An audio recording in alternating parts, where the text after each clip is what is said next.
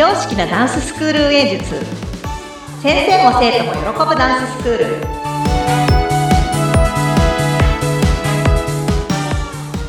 本気で踊り本気で学び本気で楽しむ幸せ製造工場。ケンケンダンスファクトリーのケンケンこと伊予田智子です。よろしくお願いします。よろしくお願いします。ありがとうございます。そしてインタビュアーの高野と申します。皆さんよろしくお願いいたします。いやー、ケンケンさん始まりましたね。始まりました。始まっちゃいました。もうあの、ワクワクとドキドキとなんかこう、もうパッションが弾けそうな感じの番組になるかなっていう予感がしますね。はい。もうなんか口から心臓出そうです。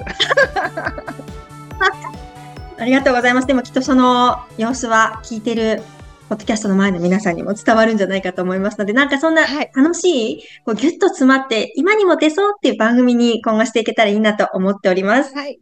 ありがとうございます。はい。早速なんですが、ケッケンさん、今週はどんな一週間でしたか？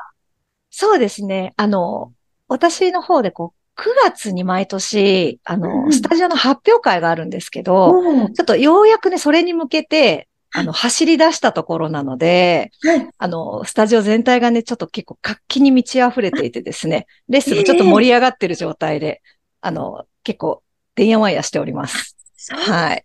ですね。これはやっぱりこう、お教室的には一大行事と言いますかそうですね。うんうん、あの、もう一の中でも一番大きい成果発表会の場なので、割とこう、あの、会員さんとか生徒さんたちのテンションも、だんだんもうここから、あの、秋に向けて上がっていくような感じになってます。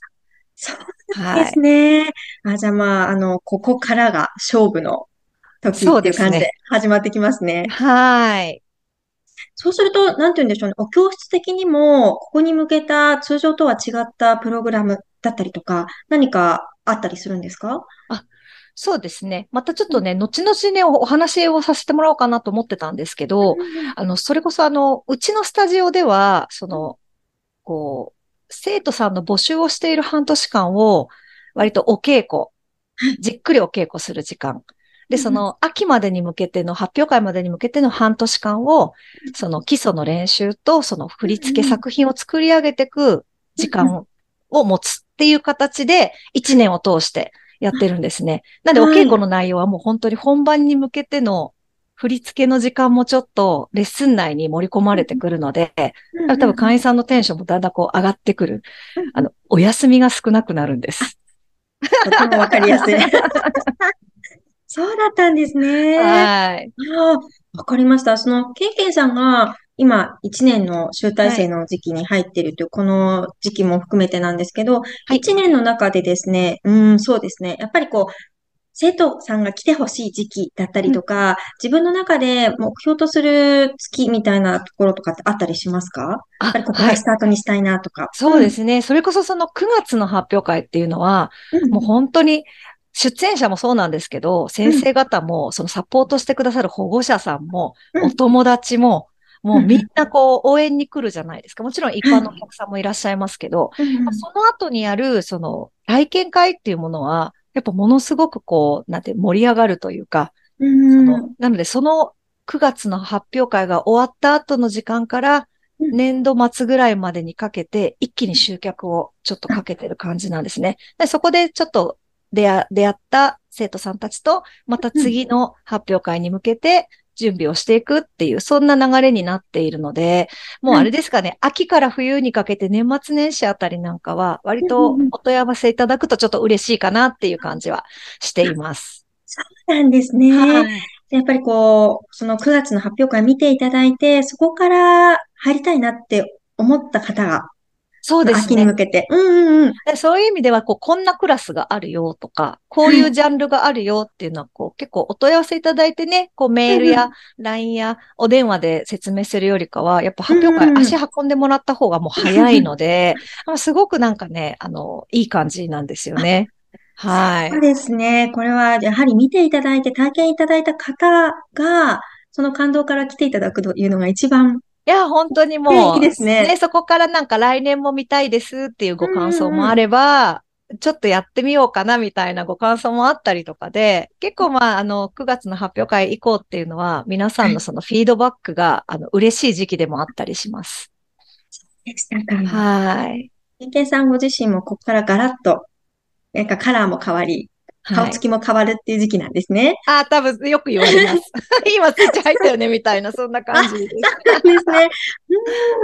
うん。あの、タイトルにもある、非常識なダンススクール運営っていうのがあるんですけど、これってどういった意味なんですか？そうですね。あの、うん、もう、そもそもそのダンス、ダンス教室を、こう、運営するっていうか、まあ、経営するというか、あの、うんうん、お仕事としてっていう感覚がないところから始まった人間なので、はい、割と結構紆余曲折、まあ挫折もあったりとか、はい、まあでもかといって今が一番いい状態であることもまあ間違いない感じもありますので、うん、まあ時代背景も含めて、私がその辿ってきたものとか、裏話なんかをちょっとお伝えできればいいなと思うので、おそらくこうダンス教室をじゃあ経営していきましょうっていうそういう人たちとは少し多分違う道を辿ってきたのかなっていう気はしているので、そのあたりをお伝えできたら面白いなと思ってます。そうですね。はい、あのやはりそんな中身のこのポッドキャストを聞きながら9月の発表会に来る方が多くなると、これまた嬉しいですね。ああ、そうですね。なんかぜひ、ね、こんな喋ってるけど、どんな踊りするんだろうって多分思われる方とかも、ちょっとなんかこう、チラ見しに来てくれたら嬉しいなって思います。そうですね。ぜひなんかそういった人の集め方っていうんですか、新しい集客っていうのもね、はい、ここで発信できたらいいですね。はい。はい。わかりました。また、先生も生徒も喜ぶっていうところでは、はい、生徒だけじゃないっていう視点が新しいなと思ったんですけど、あ、はい、うんうん、そうですね。なんか、もちろんね、生徒さんたちが充実した時間を過ごしてくれるのは、もう本当、もうもう絶対なんですけども、まあ私がちょっと心がけてることとしては、まあ、その、ダンスのクラスを持ってくれてる、その若いインストラクター、インストラクターさんも含めて、あの、専門で来てくださってる先生方にも、もう、あそこのスタジオにこう、お仕事しに行くのが楽しいなっていうワクワクの要素をね、ちょっとでも多くしたいなと思って、うん、そっちにもちょっと力を入れています。なんでまあ、すごいみんな喜んでるよっていうところが具体的に何なのかをね、これからもお伝えできたらいいなと思います。そうですよね。やっぱりあの、全体が楽しく通える場っていうのはすごく大切ですもんね。はい。うん。素晴らしいところをやはり目指してるんだなっていうのが伝わりました。ありがとうございます。ありがとうございます。その後、ケンケンさん的にはこう、そうそう、チャレンジャー的に海外に行かれてたような経緯もあったりすると聞いてたんですけど、そうですね。時代のお話も。そうですね、うん。なんかもう修行時代はもうすごいことになってましたけど。で、まあ実は私まだこれからもちょっとあの目指してるところがありまして、はい。まあちょっとその作品を作ったりとか、まあ芸術祭に参加したりとか、なんかそういう活動もちょっとね、ダンス教室と両輪で回していきたいと思ってる人なので、なんかそのあたりの両立でも、まあこう良かったことや、ちょっと苦悩したことなんかも、ちょっとこう、シェアさせていただけたら嬉しいなと思ってます。あそうなんですね。じゃあ、やっぱりこれからダンス教室をやっていきたいなとか、うん、教える側になりたいなって、そういった人向けの発信でのこの場でもあるということですかね。そうですね。なんか、こう、ね、つ、次の、次のステップアップの人たちとはやっぱ私今後も触れ合いたいなと思いますので、ぜひ聞いていただけたらなと思います。はい。じゃあ、まずは9月の発表会に向けての人、はい、それから、これからダンスを始めたいっていう生徒さんとか、運営していきたいという先生向けの番組、そんなところを目指していきたいという思いですね。はい。わかりました。ありがとうございます。では最後に、ケンケンさんから、ポッドキャストを聞いてくださっている皆さんへのメッセージありますか？はい。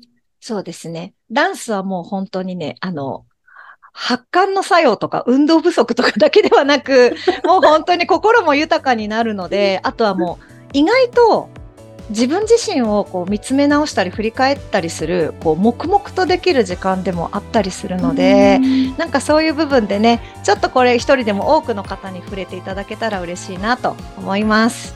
ありがとうございます。はい、ありがとうございました。それではまた次回もよろしくお願いします、はい、よろしくお願いします。ありがとうございました。ありがとうございます。